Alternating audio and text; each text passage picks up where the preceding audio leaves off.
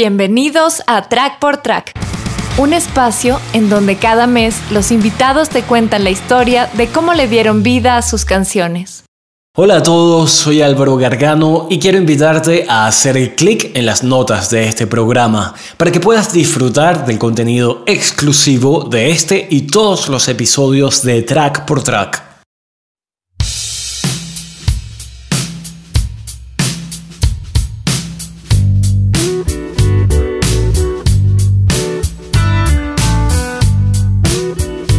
Soy Mauricio Colmenares, soy guitarrista y cantante de Revolver Plateado. Yo soy Rodrigo Díaz, me dicen Gigo, Gigo Díaz, soy el baterista acá en Revolver Plateado.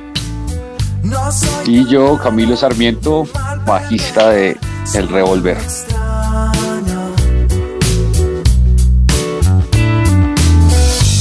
Bueno, Revolver Plateado sale hace como ocho años. Existimos hace, hace aproximadamente ocho años eh, con Rodrigo, con Gigo y con Tato, Tato Angulo, que era el bajista anterior. Básicamente siempre fue la banda durante muchos años, fuimos los tres. Camilo Sarmiento entró el año pasado a, a Revolver, es, es el, el, el, niño nuevo de la clase. Eh, pero llevamos, llevamos ocho, ocho años tocando sin ninguna pretensión al, al, principio, realmente como que yo había estado tocando en unas bandas años atrás y tuve un desenamoramiento con la música, estaba rayado con la música, estaba de pelea con la música, no quería saber nada de ella y duré muchos años así, como unos casi ocho años sin tocar y un día comí la guitarra que estaba abajo de la cama empolvada y empecé a tocar y sentí otra vez como la conexión y dije, tengo que seguir haciendo música. Y tenía algunas canciones guardadas, otras empecé como a hacerlas súper rápido y me animé y dije, vamos a hacer, voy a, a llamar amigos y vamos a grabar estas canciones. Y grabé una canción que se llama Soy un extraño, que es la primera canción de Revolver, que creo que es la primera junto a otra que se llama Dile al Rey. Y ahí empezó todo, realmente grabamos sin pensarlo y, y empezó a, rodar. Cada vez como que todo fue tomando forma y, fue creciendo. Y te lo digo, no hemos parado de tocar desde ese día. Soy un extraño, recuerdo que la empecé a grabar en el cuarto de la casa, como te digo, sin ninguna pretensión. Estaba en la casa haciendo la maqueta, recuerdo que había un disco que estaba sonando mucho, que era, creo que era el Continuum de John Mayer, y me gustaba mucho el sonido del redoblante a mí me encantan los redoblantes low, ¿no? Como, como, como flat, así abajo, sí, sí, abajo. Sí. Es una vaina que siempre que escucho un disco, cuando escucho ese redoblante, de una vez lo, lo, lo, miro y lo escucho porque, porque me gusta mucho ese sonido de la batería y generalmente cuando una banda tiene ese sonido así, las canciones me atraen muchísimo. O sea, es una trampa, una, una batería así para mí es una trampa. Sí, no, como que no estorba, ¿no? Exacto, exacto. Entonces quería ese sonido de la batería de John Mayer, de ese disco tan increíble, ¿no? Entonces soy, soy, soy, un extraño, quería de alguna manera acercarse a, a, ese sonido de John Mayer. Eso lo logramos también con, como no había plata para el Big Fat, que es el, el cauchito que pues ya ahorita lo tenemos para muchas grabaciones, hay diferentes tipos lo que hacíamos era cortar un parche y le poníamos un caucho también de tapete alrededor y soltábamos todo el redoblante, todo el parche de arriba. Casi siempre con revólver hemos tenido redoblantes grandes, ¿no? De 14 por 7, 14 por 8, el que está ahorita. Son grandísimos y con unos entorchados también del más grueso posible para que nos dé como también ese ataque, ¿no? Exacto es tan impresionante el sonido que mi hijo, que tiene 8 años, hace poquito estaba con la mamá y sonó una canción de John Mayer y él pensó que era Soy un extraño. O sea, como que dijo, ah, mi papá, mi papá hizo, hizo, hizo esa canción pensando, porque él la asoció automáticamente con el redoblante y me imagino que con el grupo del bajo, que es medio pino paladín. Total y ahí nace Soy un extraño. A la gente le encantó mucho el solo porque es un solo largo, a dos guitarras, ¿no? Como de Eagles. Eh, California, sí. Hotel California. Y yo creo que a la gente le, esos recuerdos le llamó la atención. Y esa canción acá en Colombia, en las emisoras de rock, Fue hit. Fue hit, fue hit, duró muchos meses en el top y creo que fue súper importante para Revolver. Si, soy un extraño, aún sigue estando el número uno en Spotify. Claro, y a Mauro le dicen como el extraño, entonces como que ¿Qué hace, ¿Qué hace el extraño por estos días? No, y la libre interpretación que también es súper linda, ¿no? Cuando yo escuché la canción dije como que Mauro está peleando con Dios, como que siempre ha peleado con Dios y ahí está como diciéndole algo. Otras personas me escribían como que yo le dediqué esa canción a una exnovia porque todavía siento que está pensándome y yo, pues bueno, pues sí, como que también fácil, vale, ¿no? fácil. Cada uno interpreta las canciones de, a su manera y eso es muy, muy bonito, cada uno le, dé su significado. Las apropia y, las entrega, el artista realmente las entrega para que pasen a hacerle compañía a las personas. Exacto, como dice Cami, dejan de ser de uno, ¿no? Las, las saca y ya son del público. La letra sí fue como al cosmos, como, a ese Dios, no uno de barba blanca, pero sí, cuando digo me regalaste una habitación, muchas estrellas, hablo del cielo, y un pelícano plateado, es la luna. Para mí el pelícano plateado es, la luna, o digo, o un bonito sol plateado, también es la luna. Pero hablo de eso, como que estaba agradecido esa noche con el cosmos y le estaba regalando una canción. Te digo que grabé con las guitarras, el solo lo, grabé directo a, a, una interfase barata. A un, pod, ¿no? Sí, como una vaina y un pod, y directo a, a, la interfase. Y realmente solamente grabamos la batería en un, en un estudio semiprofesional, pero de resto todo es en la casa. Todo, todo es una grabación completamente casera. No sé si se nota, pero a mí cuando escucho esa canción me gusta, me gusta como suena.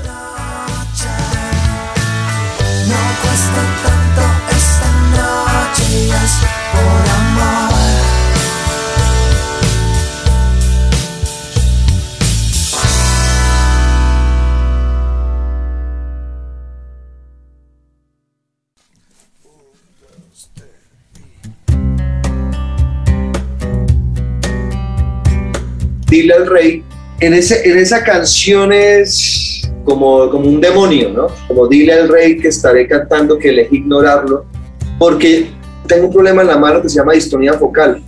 Entonces, si tú ves las fotos o ves los videos, yo toco con dos dedos. Yo siempre estoy tocando así. Estos dos dedos se, se meten por... hay una reacción, se engatillan, entonces no puedo toco con dos dedos y al principio yo no sabía qué era. Entonces yo pensé de todo, dije, tengo la maldición, la maldición gitana.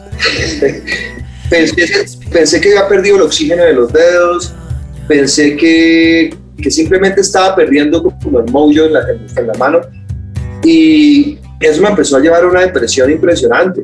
Yo duré muchos años sin tocar por eso, porque yo sentía que mi mano no me respondía, y dije, bueno, tal vez no sirvo para esto, ¿no? No, soy tan buen guitarrista. Como que todo se empezó a ir para abajo, pero era, era la mano y yo no sabía qué era. Entonces me, me empezó a afectar mucho mi, mi personalidad, mi ánimo, estaba súper down, oscuro. Entonces, esa canción nace de ahí, cuando digo, borraré de mi 100 las marcas, hablo de eso, ¿no? Como que voy a hacer una banda para matar esos demonios y quitarme esos malos pensamientos y sale Dile al Rey y digo, dile al Rey que estaré cantando, que elegí ignorarlo. Pero el Rey es como, no es el diablo, pero sí es como, como esa, esa mala energía que me estaba cubriendo en, ese, en esos años, hace ocho años ya.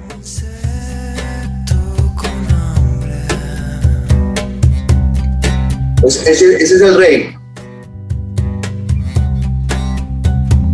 Realmente yo creo que lo fascinante de esa canción es después toda esta historia de composición de Mauro. Creo que le hizo mucha compañía durante mucho tiempo y creo que fue como un, un ejercicio muy chévere que, que, la composición haya como hecho la terapia. ¿sabes? No lo digo desde el punto musical, me parece un tema excelente, creo que Mauro también tenía otra interpretación vocal. Más adelante a través de los discos de Revolver te vas a dar cuenta que, que Mauro goza de ponerse muchos trajes en la voz y en su composición y eso pues desde mi punto de vista es, es fascinante. Y pues me parece, creo que siempre la oscuridad en las letras es, un, es una parte súper notoria en, Mauro y no caer en eso típico de, sí, no, alguna vez hablábamos como, qué mierda hablar siempre del amor, por ejemplo, sí, o sea, como él va buscando como tirar de ese hilo eh, y siempre como que le florece estar como un poco más del lado oscuro. Y eso, desde mi punto de vista, es, es una tensión que ya el, el, el que escucha es algo de apreciar muchísimo.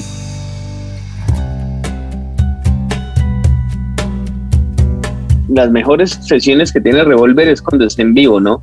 Y ese primer disco alcanzamos a grabar como cuatro o cinco canciones en bloque y ahí es donde está el camino de la serpiente, que, también ese tema quedó tan orgánico y tremendo, o sea... Fue bacanísimo porque Gigo grababa mucho en un estudio muy bacano acá y nos metimos a grabar ese disco en vivo. Hicimos como tres tomas del Camino a la Serpiente, pero creo que esta fue una toma, una sola toma de corrido y claro, se siente, ¿no? Se siente como el jam. ¿Sabes? También esa, esa sonoridad que nos dio esa... Eso era una consola Sony viejísima de los estudios de grabación. Uno de los primeros que hubo acá en Colombia, que era Sony, precisamente. Entonces esa consola, no sé, 32 canales creo que tiene y tiene como cuatro dañados que ya no sirven para nada y pues eh, nos consentían muchísimo en ese estudio, entonces se trasteaban de una sala a la otra los preamplificadores API, que póngale aquí tal cosa, tal o otro, obviamente en tiempo récord para poder setear todo en, en, bloque, pero quedó bacanísimo, quedó muy, muy, muy chévere. Entonces ahí nos dimos cuenta que pues, es posible grabar el revólver muy bien en bloque, las mejores grabaciones han sido así.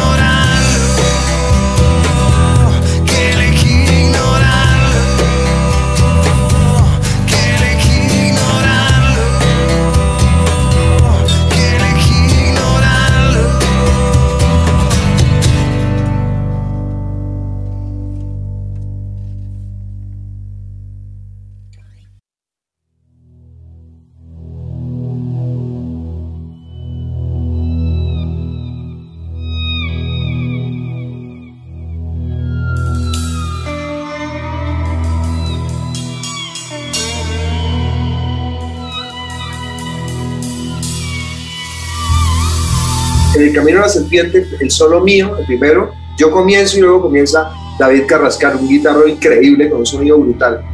Pero el comienzo, el solo mío, es una fusilada de, David Gilmour de una canción de On an Island que, que no recuerdo cómo se llama ahorita, pero la, si la buscan van a encontrar ese solo muy parecido, muy parecido. Yo me guié de Gilmour como que hacía ese ejercicio en la canción y lo metí en el Camino de la Serpiente, casi igual, obviamente hago variaciones, pero es un solo de David Gilmour. Si algo tenemos cristalino todos en la cabeza es, es que escuchamos muchísima música, o sea, somos recopiladores de data, del audio, inclusive los ensayos son así, es como, como tal disco en tal canción, como la batería o como el redoblante que suenan tal de tal año. Hace un año grabamos con Alejandro Gómez Cáceres de Aterciopelados, estábamos grabando el Discord de Cosmos y él decía, Mauro, lo que más me gusta grabar contigo es que tú siempre me das referencias, me dices como, ¿te acuerdas las armónicas de Tok Tok? En tal canción, y man, ah, ya, ya sé por dónde. Y te acuerdas la guitarra de Tom Petty, de Heartbreakers o de Fleetwood Mac, ¿te acuerdas de esto? y, es la forma como nos comunicamos nosotros. Como la batería de, de, los Beatles o como las voces de... Ayer estábamos enseñando y decíamos, como los Beatles en tal canción, ah, escuchémosla, como que siempre estamos dándonos referencias musicales porque de eso nos alimentamos, alimentamos el alma con canciones, entonces son súper importantes las referencias, muy importantes las referencias musicales. O decimos, o como Queen of the Stone Age, o como Foo Fighters, o como sea, siempre, los ejemplos son, son las bandas. Pensar que nos estamos inventando un sonido, un ritmo, una nota, pues estaríamos todos locos de la cabeza, ¿no? Cuando te van a ver o cuando van a ver a Revolver, pues tú no estás tocando, o no sé, Mauro va a hacer un solo y va a decir, ese solo se lo inventó Gilmore o Clapton. No, pues el man te está viendo a ti y es tuyo en ese momento. Eso se llama reinvención también, reinvención o reinterpretación. Primero que mi maestro de, de la maestría se llama Rubén López Cano. Ese man, él es mexicano y él fue el que escribió como la metodología, la investigación musical en las artes. El hombre decía, si tú tomas un referente, está bien. Si tú te basas en algo y lo haces muy parecido, está excelente. Y si tú te robas y nadie se da cuenta, eres un genio. Ese es un dicho popular súper, súper, súper utilizado. También lo decía T.S. Eliot, el poeta, decía algo muy parecido. Decía. Eso, lo que acabas de decir, pero en otras palabras. Eh, Ajá. Así es, así es. Pero como tres niveles diferentes de robar, pero que todo está inventado. Inclusive el hombre tiene un ejemplo desde una melodía por allá de, música barroca y que ahorita es un reggaetón. Entonces el man dice, esto se, esto se ha reinscrito, reescrito por lo menos unas ocho veces en la historia de la música que conocemos. ¿Quién sabe qué cuánto más? De hecho, que, de hecho, en el documental de Keith Richards, que está en Netflix, el man, Keith Richards dice, casi todas las canciones de, de los Rolling Stones o mías son errores de canciones que yo estaba tocando de luceros y de pronto metía mal el dedo y decía, wow, esto está una chimba. Esto, esto es una canción de los Rolling Stones. Pero era cuando él intentaba hacer otra canción. Estaba copiando una canción y a punta de errores salía una nueva canción. Son como los, como los errores mágicos, así que, que funcionan increíble.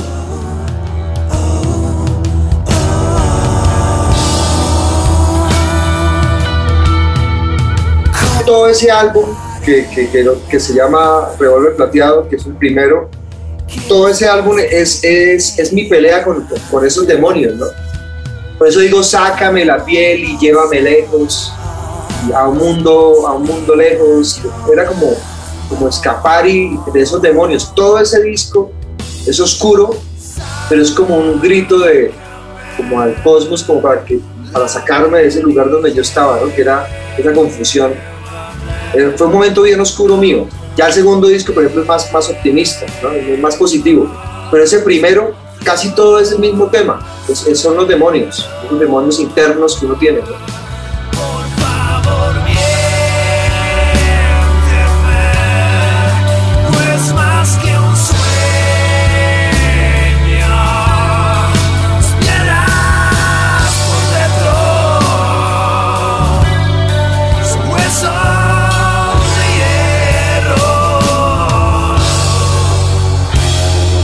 Disco súper doloroso para, para mí. Era, eh, eh, había canciones que, que no podía cantar porque me- se me quebraba la voz también. Todavía. Y, y a, y a veces me toca, hacer, me toca hacer ejercicios con las canciones porque no sé si sea, si sea capaz de mostrárselas a mis compañeros. Es como que todavía no se las puedo mostrar porque me, se me agua, los ojos se me llenan de lágrimas. Entonces como que me toca esperar y madurarla y que para no quebrarme y, y como que asimilar la canción. Pero es que eso es, eso es meter el dedo en la herida.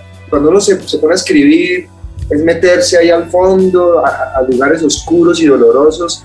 Entonces, todavía no tengo la, la- Una todavía no tengo la capacidad de, de escribir de solamente ficción, de imaginarme cosas y historias súper interesantes y, y escribirlas, no, no, no, no, no he llegado a ese punto, como que todo siempre está cargado de algo personal. Así, así haya ficción, hay algo de uno, entonces Y- es, duele.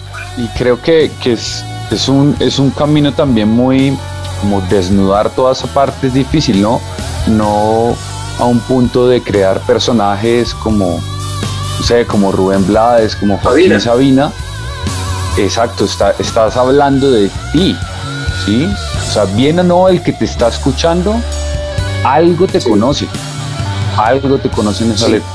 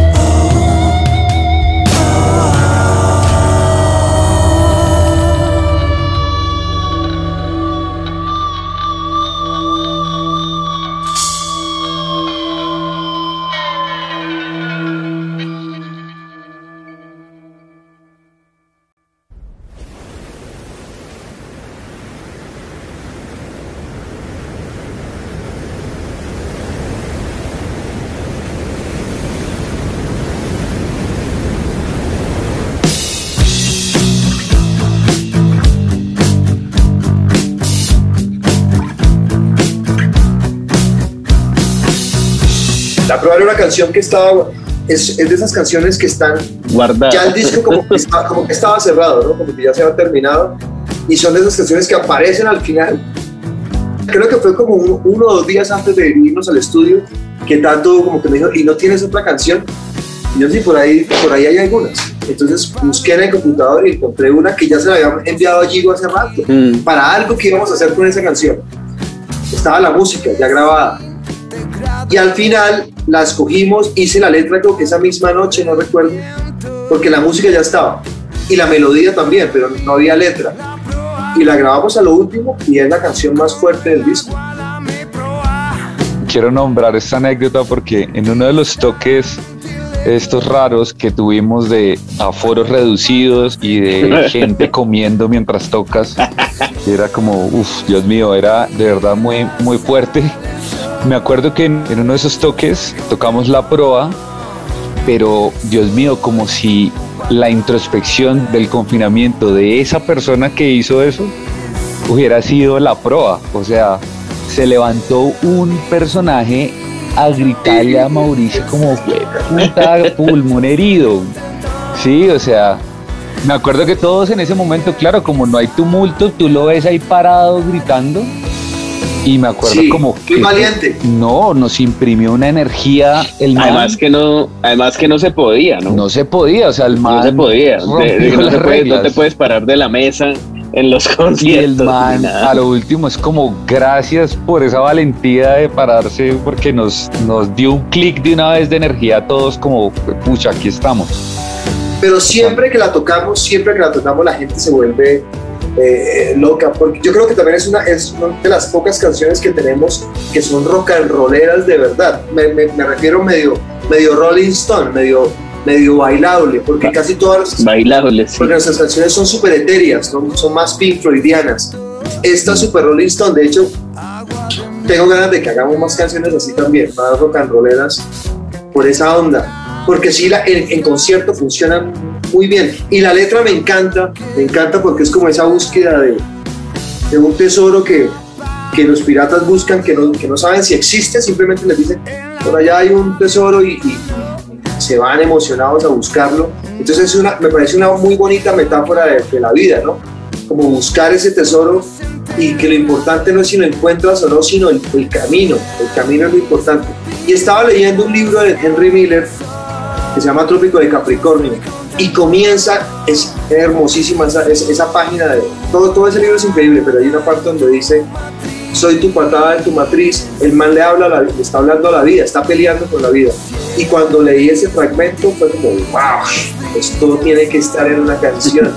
Y ahí salió, pero, pero es de Henry Miller, es, es, la idea salió de Henry Miller de Soy tu patada de tu matriz, de Trópico de Capricornio. Pero es un pedacito, simplemente dice Soy tu patada de tu matriz. Y eso, esa sola frase me dio pie para hacer la canción.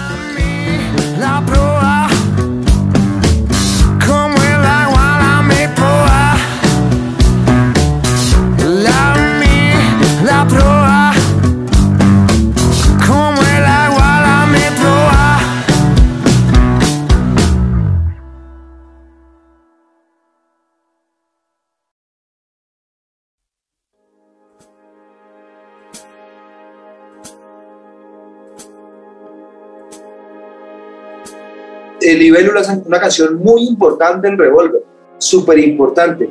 Quisimos hacer otra versión, hicimos otra versión que la disfrutamos unos días, pero ya eh, nos dimos cuenta que, que tenemos que tocarla tal cual como es, porque son de esas canciones que, que son así, así son y, no, y no- y no- no- deben cambiarse, porque son, son lo que son, porque, porque son así, son importantes porque son así. Es una canción que hicimos hace, ¿es el primer disco? Digo, Libélula no, Libélula sale en Luz de. San Telmo. es de Luz de San Telmo. Libélula es de, de- de Luz de San Telmo. Y recuerdo que estaba en Bucaramanga con mi hijo, que era chiquito, tenía como dos años, caminando. eh, y, y recuerdo que la hice en un paseo con mi hijo caminando. Empecé a. Mis papás viven el- al lado de un jardín botánico en Bucaramanga. Entonces hay muchas libélulas y cosas y flores. Entonces, eh, cuando iba caminando, empecé a verla, a, a- entender la canción metafóricamente como las flores del camino no marcan el destino, dice la libélula. Pero todo eso me lo dio el paisaje.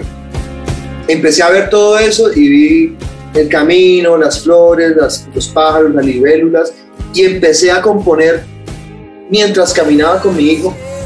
Es de esas canciones que, hablábamos atrás, que la cantada de la maqueta me gustaba más que la cantada de la grabación. Cuando le mostré la canción a, mi esposa en esa época, ella me decía, "Era- me gustaba más como cantabas en la maqueta. Y a mí también, se, perdió esa... En la maqueta había mucho, mucho corazón, muchísimo corazón. Y traté de, de- de lograrlo en la grabación, pero no, no, no, no fue igual. Pero es una canción súper importante, Revolver, una canción muy importante.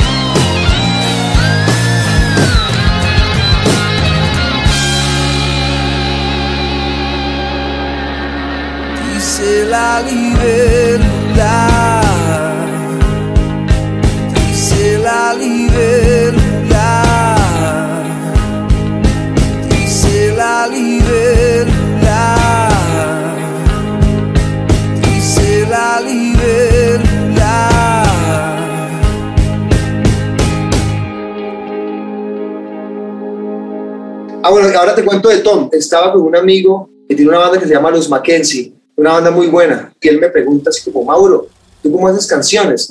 Y yo le, le empecé a dar tips y le dije, por ejemplo, ¿cuál es tu banda favorita? Entonces él me dijo, Radiohead. Y yo, Radiohead. Y le dije, si tú le quieres decir a una chica algo, puedes comenzar diciéndole, eres mucho mejor que Radiohead, ¿no? Entonces yo dije, pero entonces no, no lo vas a decir así, vas a decir, eres mucho mejor que Tom York. Inmediatamente, cuando tan pronto dice, eres mucho mejor que Tom York, inmediatamente, te lo juro, aparece y no hay ningún radio en tu cabeza, Radiohead. Estoy tan alto y seco a la vez que eso es una canción que se llama High, High and Dry. Eh, quemando brujas y paranoias, que se llama and Witches. Otra Sí. canción de. Empecé a jugar con, las, con los títulos de las canciones de Radiohead. Eres mucho mejor que Tom York y no hay ningún radio en tu cabeza. Estoy tan alto y seco a la vez, quemando brujas y paranoias. Paranoias, paranoias. De Radiohead. O sea, em- Sí, empecé, a, empe- empecé a jugar con, con los títulos de las canciones. Pero es que a mí me encanta eso. eso yo soy muy fan de Dylan y entonces estudio y, y miro cómo Dylan escribe. Y Calamaro y... Entonces hay, hay trucos literarios, es- es- ese es uno de los trucos. Entonces esa canción es un ejercicio literario que le estaba enseñando a un amigo cómo hacerle una canción a la novia. Entonces salió esa primera frase de Tom y ya de ahí, de esa primera, ya sale el no te vayas ahora, es demasiado. Eso ya no tiene nada que ver con ese ejercicio literario, sino que ya cuando empecé a hacer la maqueta, ya viene otra letra, pero que me la dio ese primer párrafo. Así nace Tom.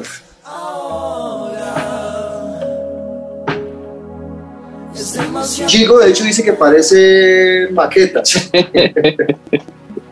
Queríamos que la canción colgara de poquitos hilos. Cuando tú tienes una canción, está colgada de muchos hilos y tú puedes ir cortándolos, ¿no? Quería poquitas guitarras, que no quería batería, sino batería solamente al final. Grabamos una batería, pero dejamos solamente la del final porque queríamos eso, como quitarle hilos, quitarle hilos. También fue un experimento y que colgara del menor hilo sin que se cayera la canción. por eso suena minimalista casi todo ese disco, pero es a propósito, es a propósito.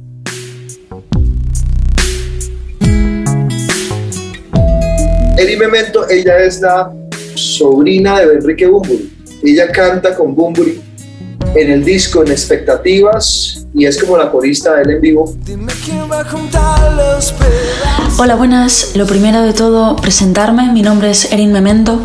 Soy una cantante y compositora de Zaragoza, España.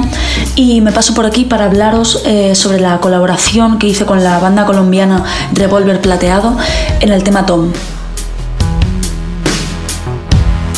Bueno, la verdad es que nació de una manera como muy natural. Yo llevo siguiendo a la banda mucho tiempo y pues a través de Instagram pues compartí algunas canciones y a raíz de eso empezamos a hablar por esta plataforma. Nos íbamos pasando cosas, nos contestábamos y pues llegó un punto en el que me propusieron colaborar en este tema y la verdad es que desde el primer momento en el que me enviaron la maqueta fue un sí rotundo. Eh, es una canción que pf, es maravillosa, tiene una letra impecable, las melodías eran súper atractivas y la verdad es que me parecía un proyecto muy, muy bonito y a la vez pues complicado porque trabajar desde la distancia que el cual fue nuestro caso pues siempre es un poco complicado. Pero ellos me mandaron una maqueta yo hice una voz sobre esa maqueta eh, luego como que lo grabamos bien se la envié les convenció La mandamos, grabó la voz, yo nunca la escuché. Cuando fuimos al estudio ya a mezclar, yo dije, ay, voy a descargar la voz de Eri Memento. Y la descargué y la puse, pero yo nunca la había escuchado. Y cuando la escuché fue como, wow, esto o sea, Lindo, encajó sí. muy bien, muy bien encajó. Pero te lo, te lo juro, nunca había escuchado a, la can- a ella cantar esa canción. Porque fue justo antes de mezclar, bajemos la voz de Eri, la metemos y fue una sorpresa bacanísima. Y la verdad es que yo estoy contentísima, es una canción que a día de hoy me sigue encantando y yo me siento toda una afortunada eh, por poder eh, colaborar en ella y la verdad es que trabajar con una banda, es la primera vez que trabajo con una banda que no es de España, entonces fueron como un cúmulo de cosas que hacían que el proyecto fuese muy atractivo y que mereciese la pena y bueno, en verdad partiendo de la canción ya solo con eso merecía la pena, pero todo lo que le rodeaba pues también era muy atractivo. Y la verdad es que yo estoy súper agradecida, me encanta y pues nada, todo un placer poder haber compartido este lujo de canción. No te vayas.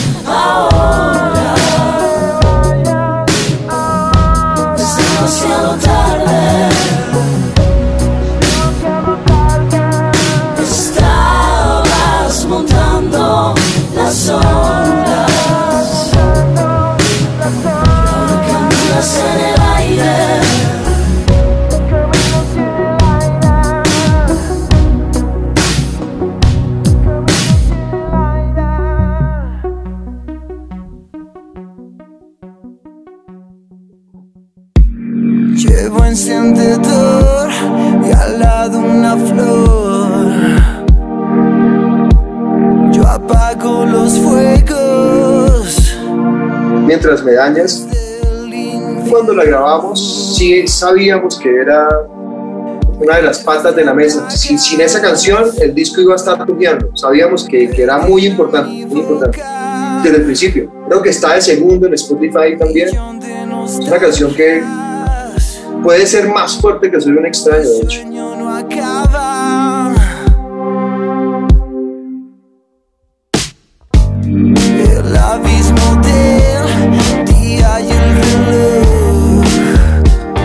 Yo, yo no sé qué, pero sí, sí cuando pienso en mis hijos, sí me siento un poco tranquilo que cuando tengan la edad escuchen las canciones y, y que, que les haga un poquito de, de cambio, si sea microscópico, por dentro, porque Revolver, créeme que hay muchísima, si, si tú escuchas muy bien las canciones, hay mucha crítica y hay mu- mucha reflexión.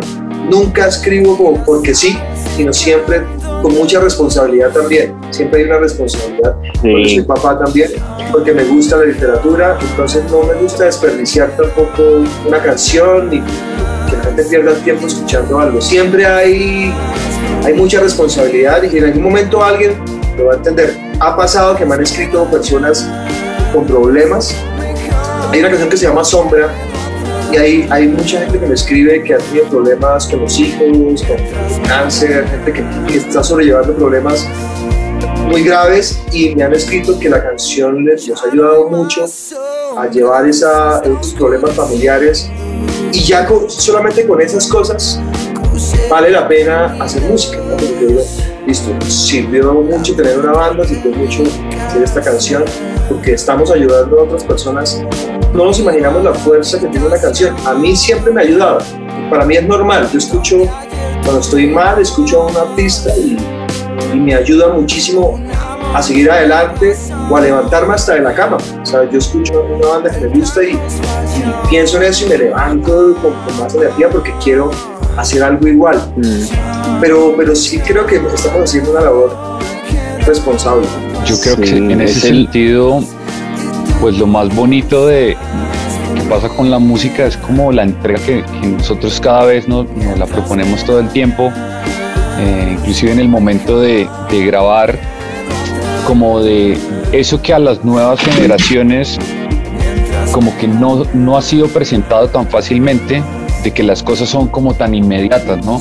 De como el éxito inmediato y, todas estas cosas. Y de verdad que el ejercicio, por ejemplo, de entrar a un estudio, de, de buscar, de tirar de un hilo de una canción, de probar, de que lo hicimos hace poco, o sea, de, de escribir algo, de, de plasmar algo con mensaje, con colores, con responsabilidad, es como un sinónimo de dejarle a la gente que, que hay que trabajarlo duro, o sea, que hay que perseguir un objetivo en un momento y, enfocar muchísima energía para que eso eh, mediante el audio y la escucha como que, como que tenga impacto en, en- esa persona que se sienta a escucharte, ¿no? Entonces, tener ese, ese valor de, ser muy responsable al componer, al trabajar en equipo, porque porque somos mortales y tenemos temperamentos y cosas, pero siempre en un momento como que bajamos un cambio y es como, pucha, estamos alineados por,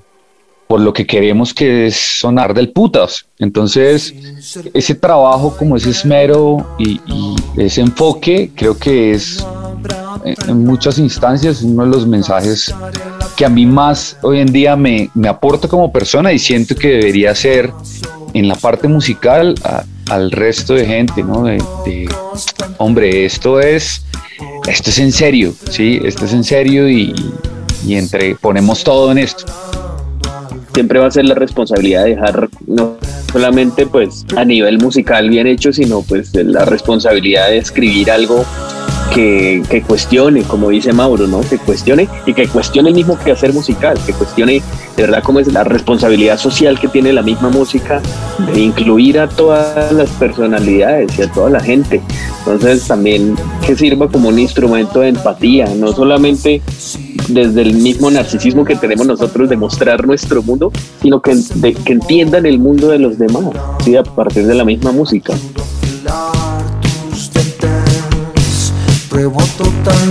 Sí, estamos grabando siempre. Nosotros somos súper súper curiosos. Duramos una semana o 15 días sin tocar y ya estamos inventándonos cosas. Si no hay nada que hacer, pues inventamos ensayos para hacer versiones de canciones viejas, pero siempre estamos moviéndonos, siempre vamos al estudio constantemente. Ahorita estamos haciendo un disco, ya grabamos detrás van, pero estamos pensando en otras canciones. Estamos buscando mucho sonidos nuevos, como salirnos un poquito de, de- del sonido de Revolver. Eh, siempre estamos en esa búsqueda. Ah, hemos tenido épocas como electrónicas, épocas cruceras, ahorita estamos por otro lado, jugando mucho con las voces. Eh, vamos a grabar eh, unas canciones ahorita en mayo. Estamos muy emocionados por, eso, por lo que viene. Queremos dar un paso, un paso más, un escalón más, entonces vamos a meterle más, más atención a a la producción, al sonido, de pronto buscar ingenieros de sonido de mezcla un poco más con, con más experiencia, no sé, de pronto un productor, pero sí, sí estamos en esa búsqueda de, de, de- ayuda, de ayuda. ¿no? No, no- no todo hacerlo nosotros, todo lo hemos hecho nosotros. Producimos, casi que mezclamos, entonces queremos, estamos buscando gente que se una para, para que nos den una mano.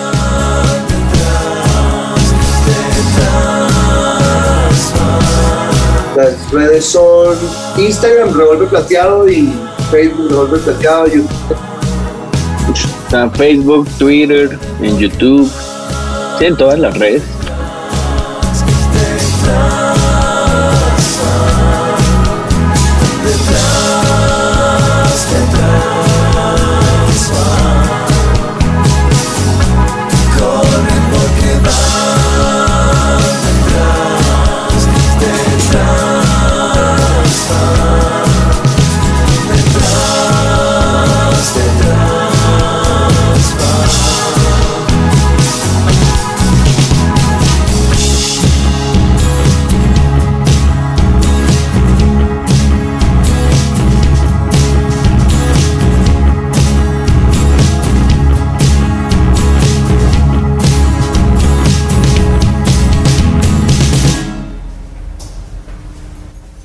Para escuchar el resto de este episodio, encuéntranos en Patreon como Track por Track.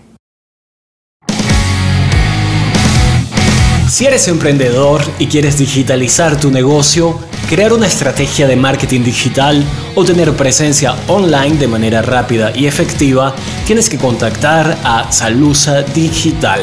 Ellos te asesorarán y acompañarán en todas las etapas de tu negocio en el área digital, creando soluciones que te ayudarán a alcanzar tus objetivos de la mano de una estrategia enfocada en tu negocio. Así que visita salusadigital.com para conocer más acerca de ellos. Salusa Digital es soluciones digitales para emprendedores. Además aprovecho para invitarte a visitar trackportrack.com para que puedas ver parte del trabajo de Salusa Digital y de una vez, ¿por qué no?, afiliarte a la lista de correos para que recibas las últimas novedades de este podcast. Y también quiero darle las gracias a quienes colaboran gentilmente con la realización de este podcast. Encargados de la mezcla y el mastering estuvo Backstage Valencia y Super Mastering. En el voiceover que identifica a este podcast, Maribel Ceballos. Te invito a escuchar su podcast Surfistas del Caos. La música de la introducción de este podcast fue Escape de la banda Meganeura Monji. En la producción y el montaje estuvo quien les habla Álvaro Gargano y nos escucharemos en el siguiente track por track. Si te gustó este episodio y quieres enterarte de todas las novedades de este podcast, visita trackportrack.com y suscríbete a la lista de correos.